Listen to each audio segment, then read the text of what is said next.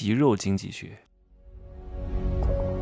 没有事实，没有真相，只有认知，而认知才是无限接近真相背后的真相的唯一路径。Hello，大家好，我是真奇学长。我发现很多人啊，他对颜值是有焦虑的，总想让自己变得更美啊，总想去整容。这背后的成因在哪儿呢？一方面是因为经济内卷，通过寻常的竞争已经找不到好工作，找不到好资源了，所以要提高自己的竞争力啊，这是经济内卷化的一种表现形式。另外呢，也是这种媒体的宣传，告诉大家颜值即正义。哎呀，各位，可能很多人没有学过经济学。当你做了这件事情，别人也在做的时候，你们就陷入了内卷。当别的店家也在搞促销的时候，你也在弄，就等于你没有弄。这个时候不应该拼价格战，不然的话你会一直无休止的弄下去的。颜值在金钱面前什么都不是。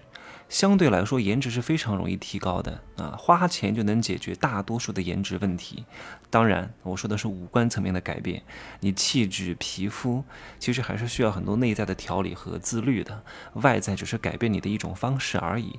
我只是通过这个例子来证明，这些所谓的媒体和资本宣扬的这种理念是为什么？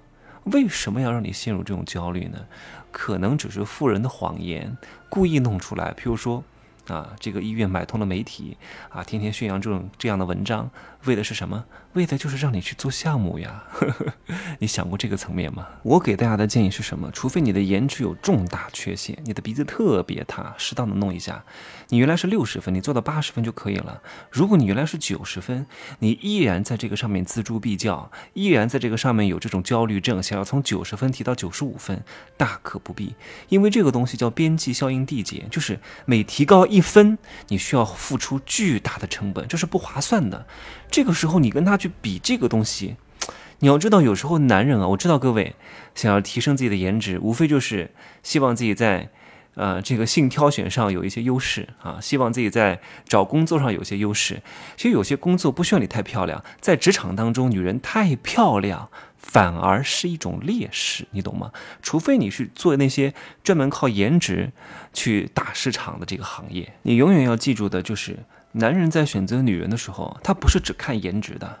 如果只看颜值，那只是短择你啊，就是想跟你发生短期关系。真正靠谱的，真正能够想要选择你长期共处的男人，是在有能力的女人当中选择相对漂亮的，三点都得具备：颜、脑、爹啊，颜值、脑袋和父亲，对方的家境、对方的脑子才是最重要的。颜值吧，说实话啊。通过钱解决的事情能叫事情吗？对不对？当你在想通过花钱整形来改变阶层，来获得更好的收入的时候，你就已经输了，因为方向不对。有钱可以变漂亮，变漂亮不一定会变有钱。你的重心应该放在哪里？你应该很清楚，要的是一种高贵感。你就是一个普通家庭出身的，相对来说，你想通过颜值改变阶层，你会非常拧巴，你会非常作，因为。就像我说了，一个穷男人对你太好，他对你的要求是很高的。我都给了你一切，信用卡刷卡给你，贷款给你买吃的、买好用的，结果你不跟我，那我得恨死你，想搞死你。如果你爸花了重金在颜值上，发现你改变不了，你整个人的心态会扭曲的。你会觉得哇，我花了好几十万把自己的脸弄得那么美丽，居然没有得到相应的回报。你不要告诉我啊，你你整形是为了取悦自己，这都是骗鬼的话啊！人做任何一件事情的时候，一定是考虑到这个事情。未来有可能给自己带来的回报，绝对不是取悦自己啊！真的，一定是想获得对方的认同，一定是想通过这个获得某些经济或者精神价值。一旦你没有得到，你会觉得你的投资失败了，你心态能好吗？会非常拧巴。我认识一个整形的男的，把鼻子做了，哎呀，每次让我给他拍照，哎呀，你帮我拍个侧面，哎呀，我鼻子拍高一点，你看我的鼻子做的好不好嘛？啊，你你有没有看得出来我做鼻子吗？我都逗死了。当一个女人哈，当她的脸全都是精心打造过了之后呢，她就会非常刻意的希望你注意到她的美貌，因为她以前太缺失了。正是因为她以前很缺失这个东西，所以她现在表现出来的都非常不自然。她总觉得哇，你靠近她是因为她的美貌，可是。可是别人必须要这样想啊，因为你表现出来的就是这个东西啊。就像很多女的问我，为什么老是渣男去找她？哎，我说你这个问题问的不对啊。我说你应该问你为什么你吸引渣男？你是这个问题，你不要把这个问题归咎到别人身上。为什么渣女不找我呢？渣女很少来找我的，因为我把我的门槛都设置在这里的。很多渣女是不会来找你的。我没有释放出我是一个浪男的信号，可是你释放的大多数是一个浪女的信号，所以你就吸引这些人对你短择啊。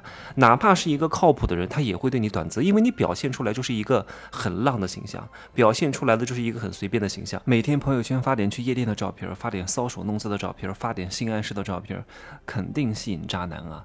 与其在这么内卷的情况之下，你一定要懂得自己的优势，一定要找一个很好的导师来给你出谋划策，制定你的方案和方针，你才能做到什么？不是做到优秀。各位，当大家都优秀的时候，你这个时候再优秀就已经不优秀了。你本来能考八十分，人家补课考到九十分，然后你也补课考到九十分，那跟你八十分的时候有什么不一样呢？都差不多的。这个时候你要做到什么？叫不同。与其优秀，不如不同。君子和而不同，你不同才能让别人记得住。我记得以前看过一个访谈，对我印象特别深，说刘嘉玲让一个化妆师给她化妆，这个化妆师给她化的特别美。化你要知道，明星化一次妆很贵的，两三万哎，很贵的。做个发型好几千啊，真的是有太有钱了，真的。化次妆一万多，我的妈呀！然后那个。呃，化妆师给刘嘉玲画的很美。刘嘉玲照了照镜子说：“呃，先生啊，你给我画的很美，但是这不是我，你懂吗？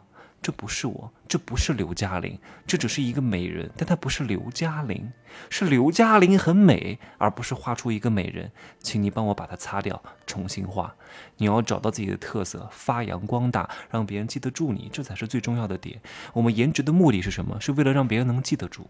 当你好看的让别人记不住。”那你好看还有什么意义？我见过很多美女帅哥，好多人我都不知道，我看过他好多照片我就是想不起来他长什么样。他没有特色，他已经美的很一般了，美的一般还不如丑的有特色。真的，在这种竞争环境特别激烈的情况之下，不是要把产品做的优秀啊，是要做到不同甚至卓越，你才能杀出重围。而不同不见得是颜值更美。